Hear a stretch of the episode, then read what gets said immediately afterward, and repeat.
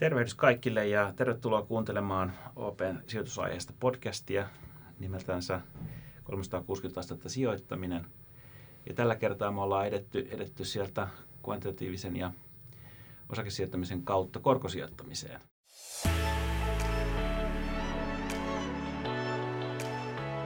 Me ollaan täällä meidän parhaita korkotiimin voimia, voimia vieraana, eli Laksosen Lauri, meidän varsinainen korkoekspertti, hoitaa valtiolainarahastoja.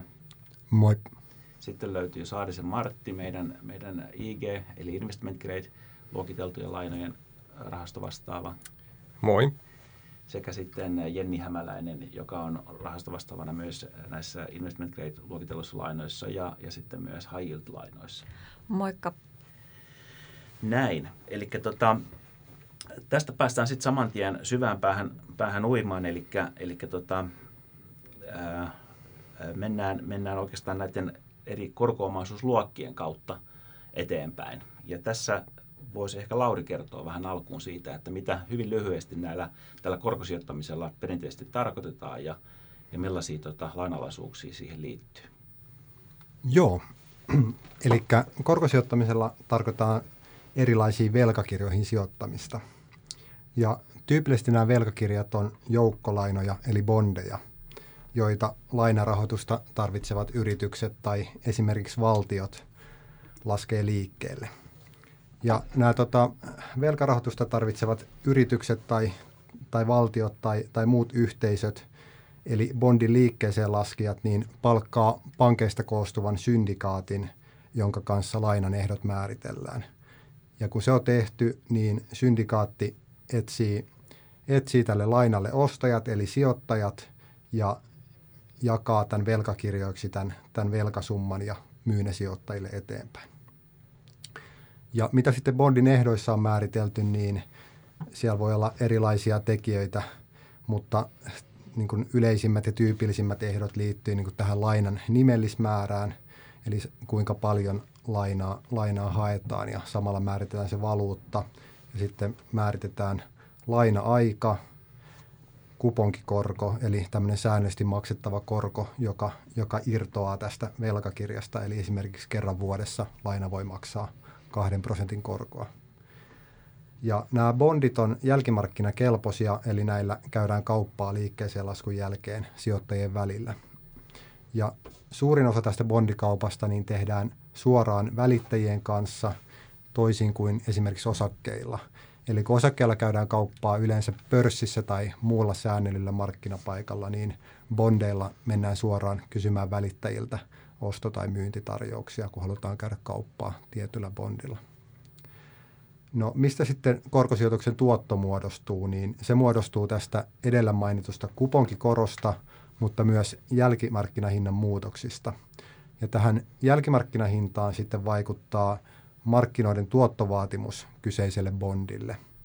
Ja tämä tuottovaatimus eli diskonttokorko, niin sen muutos heijastuu lainan hintaan siten, että tämän diskonttokoron noustessa niin lainan arvo laskee ja sitten päinvastoin diskonttokoron laskiessa niin tämän lainan jälkimarkkinahinta nousee. Ja tämä voi edelleen jakaa tämän diskonttokorkoon niin kuin yleiseen korkotasoon tai riskittömään korkoon ja sitten bondikohtaiseen riskilisään. Ja semmoinen yhteys on vielä niin kuin tämän bondin pituudella, eli kuinka tai milloin, milloin siitä saadaan keskimäärin rahat takaisin, niin ä, jos se on vaikka 10-vuotinen bondi, niin sen arvo heilahtelee voimakkaammin riskittömän koron tai tämän bondikohtaisen riskilisän muuttuessa kuin jos se olisi vaikka vuoden mittainen bondi. Eli, eli pidempi duraatio, puhutaan duraatiosta, niin tarkoittaa sitten sitä, että ää, bondin arvo heilahtelee voimakkaammin korkojen muuttuessa. Hyvä Lauri. Eli siitä saatiin niin kuin naseva, naseva johdatus siihen, että mitä, mitä nämä korkosijoittamisen perusteet on. Ja sen jälkeen voitaisiin nopeasti käydä kaikki, kaikki niin kuin vieraat läpi sen suhteen, että miten tämä korkomarkkinat sitten jakaantuu toisaalta valtiolainoihin, toisaalta niihin investment grade lainoihin ja sitten vielä high-lainoihin. Haluaisitko Lauri vielä, vielä jatkaa tuohon, että miten nimenomaan tämä valtio niin kuin itsessään, miten sen voi parhaiten kuvata? Joo, eli valtionlainat on, kuten nimikin kertoo, niin valtioiden liikkeeseen laskemia bondeja. Ja rahamäärästi mitattuna tämä on kaikista korkoomaisuusluokista suurin. Et pelkästään Yhdysvalloilla on ulkona valtionlainoja yli 12 biljoonan dollarin edestä, eli ihan valtava summa. Ja, ja tota, muita isoja liikkeeseen laskijoita on, on Japani ja seuraavana tulee sitten muita isoja, isoja maita, kuten Kiina, Ranska, Saksa ja Iso-Britannia. Ja nämä valtiolainen juoksujat vaihtelee ihan niin kuin muutamista kuukausista yli sataa vuoteen, eli, eli hajontaa löytyy siinä suhteessa reippaasti. Ja tyypillisesti valtiolainojen ehdot on aika simppeleitä, eli on kiinteä kuponki, ei ole mitään vakuuksia, ei ole minkäänlaisia takaisinosto-oikeuksia valtioilla näihin lainoihin tai muitakaan poikkeuksellisia ehtoja. Ja yksittäisten valtionlainojen nimellismäärät voi olla jopa kymmeniä miljardeja, eli ihan massiivisen kokoisia niin kuin liikkeeseen laskuja voi olla kyseessä. Ja suurimmat valtionlainamarkkinat, niin kuin esimerkiksi Yhdysvaltain valtionlainamarkkina, niin on, on tosi, uh, tosi likvidi, eli kaupankäyntikustannukset pysyy maltillisina, vaikka kävisi kauppaa sadoillakin miljo- miljoonilla dollareilla. Eli tota, halpaa, halpaa vaihtaa bondista toiseen tai myydä, myydä ja ostaa niitä tarpeen mukaan. Hyvä. Mitäs Martti sitten yrityslainat? Joo, no IG-yrityslainoilla, ne on sitten yrityslainoja, joiden luottoluokitus on B miinus tai parempi, tai Moodysin asteikolla BAA3. Eli se on semmoinen, jos puhutaan euro, euro IG-yrityslainoista, niin reilun 2000 miljardin kokoinen omaisuusluokka. Eli, eli hyvän kokoinen sekin. Siellä tämmöiset vakavaraiset ja luottoraadoltaan niin hyvät, pääosin suuret pörssiyritykset rahoittaa sitten oma toimintaansa tyypillisesti tämmöisellä muutaman vuoden mittaisilla kiinteäkorkoisilla lainoilla. Et suomalaisia yrityksiä, vaikkapa no, OP, Nordea, UPM, Kojamo, Elisa, jos nyt muutamia mainitsee. Et käytännössä se näiden IG-lainojen niin luottohäiriöt on, on hyvin matalia, että se vaatimus, vaatimus, että sen IG-luokituksen saa, niin on kyllä aika kova, että siihen, siihen on pienempien yritysten niin kuin erittäin vaikea päästä, vaikka olisi kuinka vakavarainen yritys, että vaaditaan niin kuin toiminnalta huomattavaa skaalaa, mielellään maantieteellistä hajautusta, hajautusta erityyppisiin tuotesegmentteihin. Ylipäänsä sellaista vakaata ennustettavaa bisnestä, hyvää riskien hallintaa, ei mitään äkkiliikkeitä mielellään strategian kanssa tai aggressiivisia yrityskauppoja tai vastaavaa. Hyvä, eli pitkälti tällaista vähän niin kuin isompaa yhtiö, yhtiötä, tunnettua yhtiötä, julkisesti noterattuja yhtiöitä. Kyllä se näihin painottuu hyvin, hyvin paljon, kyllä. Hyvä. No mitä sitten Jenni nämä high Siinä on vähän pienempi, pienemmistä yhtiöistä ja jonkin verran myös tällaisista ei-julkisista kysymys. Joo, juuri näin. Eli high on äh, kategorisesti yhtiöitä, joiden luottoluokitus on heikompi äh, kuin investment grade yhtiöllä, eli se on tupla B plus tai heikompi. Ja, ja, tota, ja se, kun luottoluokitus on heikompi, niin se tarkoittaa, että se maksuhäiriöriskin todennäköisyys on sitten isompi. Ja ja tosiaan toi Lauri, kun aluksi puhui siitä, että miten niin toi korko, tai bondin tuottovaatimus muodostuu siitä riskittömästä korosta ja riskilisästä, niin näissä high bondeissa nimenomaan korostuu just se riskilisä. Ja se, että miksi nämä on sitten ää, tosiaankin korkeampi riskisiä, niin usein ne on, kuten sanoitkin, pienempiä. Ne voi olla myös suuria yhtiöitä, mutta silloin on velkaisempia, eli tase on heikommassa kunnossa. Siellä voi olla vaikka joku le- leveroitu yritys jonkun yrityskaupan ää, takia, jonka sitten takia vaikka se luottoluokitus on pudonnut sieltä investment gradeista high yieldiin. Voi olla tosiaan, että yhtiön luottoluokitus on vain väliaikaisesti high yield-tasolla. Ja sitten toki on, tosiaan on paljon tällaisia listaamattomia private equity-omisteisia yhtiöitä ää, myöskin tässä markkinassa. Eli tai, tai yhtiöitä, jotka on hyvin syklisellä to, toimialalla toimii. Eli se investment grade-luokituksen saaminen on vain ma- mahdotonta tai tosi vaikeaa tai se ei olisi optimaalista y- yhtiön näkökulmasta. Ja tosiaan, jos eurooppalaisesta high markkinasta puhutaan, niin se on pienempi kyllä kuin investment grade-markkina. Siellä on joku 4500 liikkeeseen laskijaa yhteensä ja sitten yhdellä yhtiöllä voi olla yksi bondi tai useampia bondeja ää, liikkeellä. Ja tosiaan Lauri, kun puhui noista valtionlainoista, että siellä on hyvin simppelit ehdot, niin sitten High se on, on vähän eri tapaus, eli siellä voi olla sitten eri senioriteetin, eli maksuetuoikeusaseman bondeja samallakin yhtiöllä ja aina ne niin kuin bondikohtaiset asiat on myös tärkeitä näiden, näiden lainojen tapauksessa.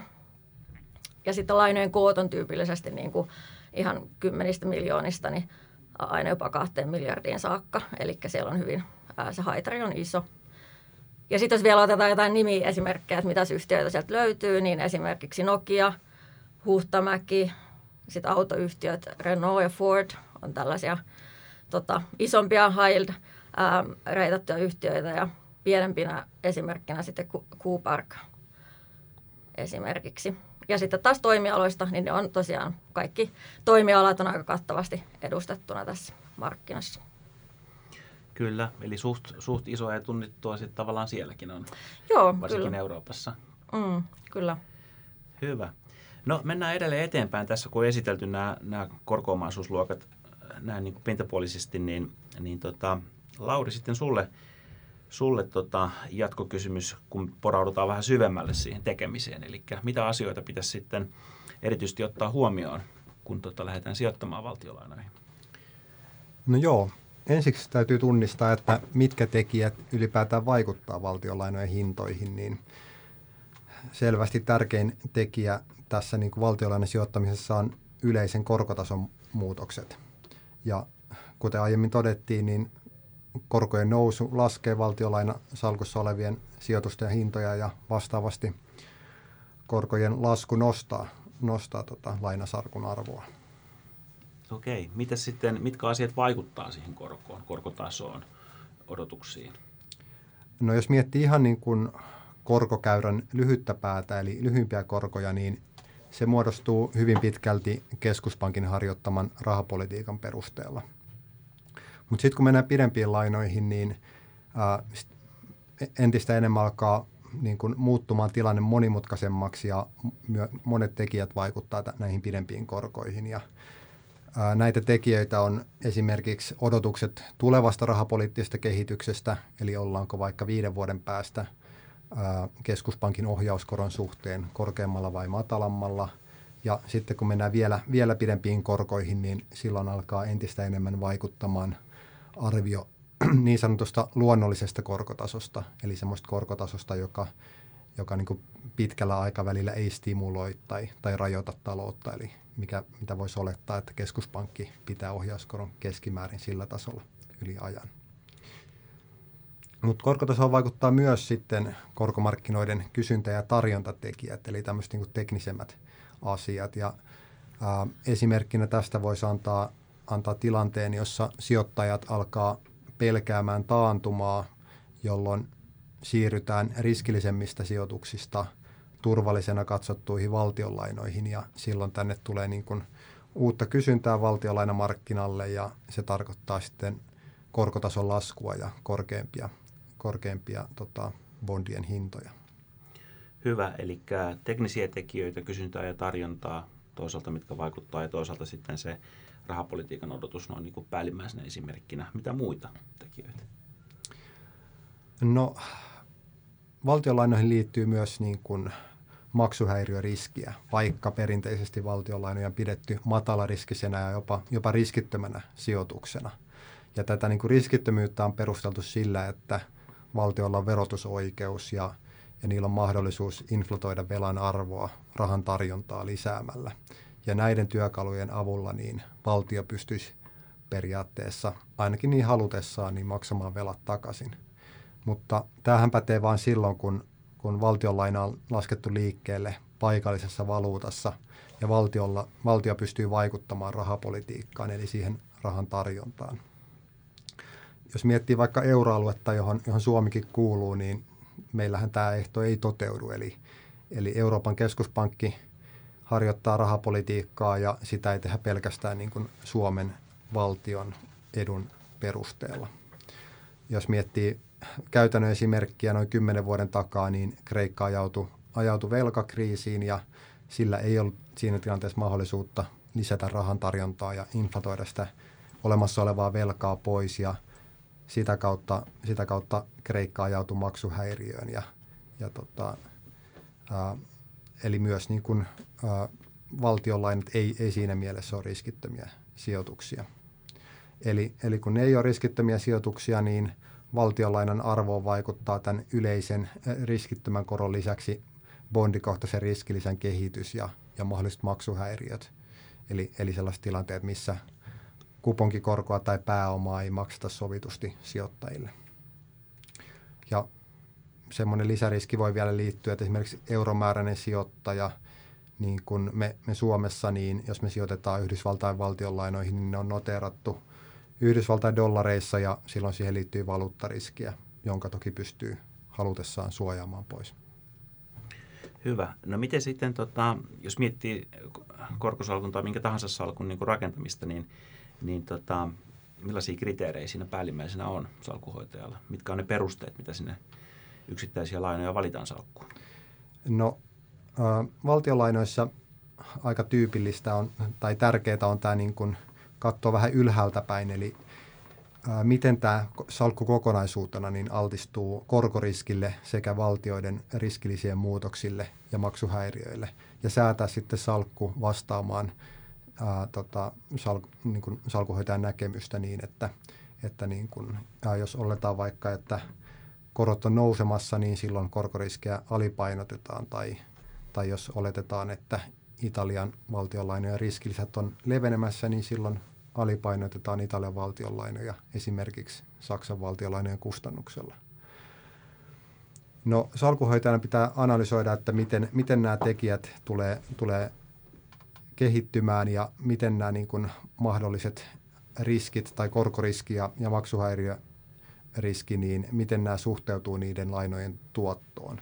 Eli tätä, tätä analyysiä tehdään ja, ja mikä sitten vaikuttaa, jos miettii, että miten tämä voi analysoida, niin yleiseen korkotasoon vaikuttaa tosi monet niin kuin toihinsa linkittyvät tekijät, esimerkiksi talouskasvu, inflaatio, työmarkkinat, raha- ja finanssipolitiikka, kansainväliset pääomavirrat – ja sitten puolestaan tähän niin kuin luotto, luottoriskipuoleen, niin näitä riskilisien riittävyyttä voi arvioida esimerkiksi valtion luottokelpoisuutta analysoimalla tai sitten ennakoimalla tulevaa rahapoliittista kehitystä, joka on ollut tosi tärkeä tekijä, etenkin viime vuosina, kun keskuspankit on ostanut paljon valtionlainoja markkinalta, niin on ollut tärkeä tekijä näiden riskilisien muodostumisessa. Ja mikä tässä on salkuhoitajan näkökulmasta haasteena on se, että pitää tunnistaa, että mikä tekijä on kussakin markkina- ja talousympäristössä oleellinen. Esimerkiksi viime vuosina se keskuspankin rahapolitiikan analysointi on ollut oleellista, mutta nyt kun rahoitusolosuhteet kiristyy, niin voi olla, että se niin kuin luottokelpoisuuden analyysi tulee olemaan tästä eteenpäin oleellisempaa.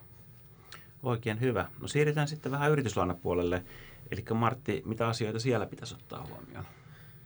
No joo, kyllä se punainen lanka tuolla Igeuris-lainassa on, on arvioida sitä yrityksen maksuhäiriöriskiä ja, ja sitten suhteuttaa ne riskit tarjolla oleviin tuottoihin. Et luonnollisesti äh, riskisemmät lainat on yleensä hinnoiteltu houkuttelevammin, eli, eli se luottomarginaali on leveämpi. Jos, jos niin kun näitä maksuhäiriöriskejä aliarvioi, niin tulee lainanneeksi yritykselle rahaa liian halvalla suhteessa näihin riskeihin. Mutta sitten puolestaan, jos, jos yliarvioi maksuhäiriöriskit, niin sit se taas voi johtaa sellaiseen vähän ylivarovaiseen sijoitustapaan, että monia, monia tuottoja jää, jää sitten keräämättä riskien pelossa. No, miten sitä maksuhäiriöriskiä sitten pitäisi arvioida, niin noin, noin karkeasti, mitä velkaisempi yritys, niin kyllä sitä enemmän syytä olla fokus sellaisissa niin kuin lyhyen aikavälin kassavirroissa. Eli onko, onko se toiminta kannattavaa, miten selviää korkokuluista ja saako uudelleen rahoitettua bondit ja pankkilainat ja niin edelleen. No IG, IG on pääosin suhteellisen vakavaraista ja, ja tota, ne maksuhäiriöt on, on matalia ja se tilanteen niin eskaloituminen kestää yleensä pidempään. Et siksi si, siellä se fokus enemmän syytä pitää niin tämmöisen pidemmän tähtäimen jutuissa, että, että se toiminta on vakaata ja pääomatuotto hyvää ja juuri tämä niin kuin aiemmin puhuin, että liiketoiminta olisi hyvä olla jakautunut niin kuin useampiin mielellään erityyppisiin segmentteihin ja riskihallintakunnassa ja niin edelleen. Ja toki sitten erityisesti rahastoliiketoiminnassa niin korostuu myös nämä likviditeettinäkökulmat, että rahasto on auki päivittää lunastukselle ja merkinnöille, jolloin, jolloin niitä rahastosijoituksia on voitava sitten realisoida riittävän nopeasti myös, myös hankalammissa markkinaolosuhteissa. Kyllä. No miten sitten se äh, sijoitusuniversumin käytännön niin hallinta, se nimivalinta sieltä, niin senhän täytyy olla aika haastava, haastava tehtävä, kun emittoijia ja, ja sijoitusvaihtoehtoja niin paljon. No se on totta, että EuroIGssäkin universumissa on useampi tuhat bondia. To- toki sitten huomattavasti pienempi määrä liikkeeseen laskijoita, mutta, mutta satoja, lähempänä tuhatta kuitenkin niitäkin. Ja sitten jos mennään niin USIG, niin siellä se universumi vielä laajempi. Karkeasti ottaen tuplasti enemmän bondeja ja useamman tuhannen miljardin markkina sekin. Et, et kyllä siinä oleellista on se fokus, että kaikista bondeista ei, ei tarvitse olla mielipidettä. Itse mä ajattelen, että sitä laajaa universumia hyvä skriinata niin karkeammilla työkaluilla ensin ja sitten jää enemmän aikaa perehtyä, perehtyä niihin rahaston sijoituksiin, uusiin emissioihin ja niin pienempään joukkoon bondeja. Ja, et me ollaan jo kyllä useamman vuoden ajan kehitetty erilaisia työkaluja, joilla voidaan niin seuloja, seuloja rankata sitä universumia kiinnostavien bondien suhteen. Että kuuntelin tuossa aiemman bodin jakson, jossa toi Halmeen Tero puhui näistä eri osaketyyleistä ja kvantitatiivista sijoittamisesta siellä. Ja kyllä samantyyppisiä niin kuin menetelmiä on käytössä myös täällä yrityslainan sijoittamisessa, että toki, toki ne faktorit on sitten räätälöity tänne yrityslainan maailmaan, että kartoitetaan esim. Niin kuin yritys, yritysten osakepuskureita, sitä taserakenteen volatiliteettia ja niin edelleen.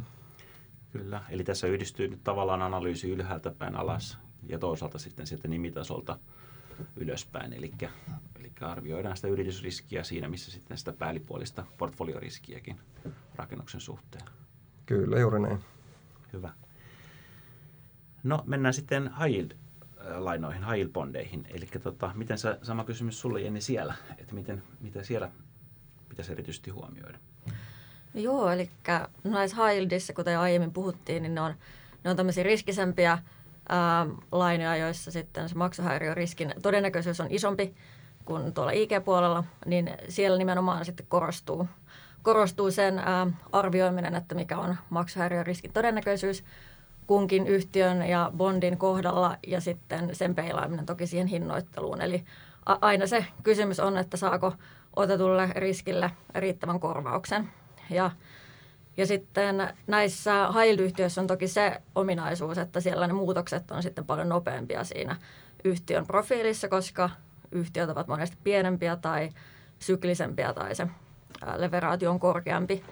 Eli, eli siinä mielessä se on, niin kuin, se on hyvin paljon fokuksessa. Ja, ja, ja niin kuin lähtökohtaisestihan tavoite on sijoittaa yhtiöihin, jotka pystyy tosiaankin suoriutumaan ää, lainan juoksuaikana korkokuluistaan ja sitten maksamaan sen nimellismäärän takaisin lainan erääntyessä. Ja, ja sitten tosiaan, että kun mietitään sitä niin kuin yhtiön maksuhäiriöriskin todennäköisyyttä, niin pitää myös miettiä sitä luottokelpoisuuden kehitystä tosiaankin. Eli onko kyseessä paraneva kredit vai heikkenevä. Eli sen, tota, et, et, ne luo aina niin mahdollisuuksia, jos löytää sellaisia yhtiöitä, joissa trendi on paraneva ja jos se ei vielä olisi hinnoiteltu, niin ää, ne on niin kuin houkuttelevia kohteita ja, ja näin. Ja, ja ikävin asia on tietenkin se, että jos se maksuhäiriö toteutuu, eli silloin se yhtiö ei pystykään suoriutumaan näistä velvoitteistaan ja silloin se siirtyy maksu järjestelyyn ja sitten siitä se niin kuin pää, tota, lopputulos on, on aina jotain eri kuin mitä lainan ehdoissa on sovittu. Eli niin kuin vaikka tässä high rahastossakin niin lähtökohtaisesti tällaisia kohteita sitten pyritään välttämään. Okei, miten siis, eli tämä riskien, riskien hallinta niin kuin korostuu, ehkä tässä hajillissa vielä enemmän niin kuin just mm. nimitason riskien hallinta, kun, kun ehkä suhteessa yrityslainat, IG-yrityslainat tai valtiolainat, ja haluatko sitä vielä avata?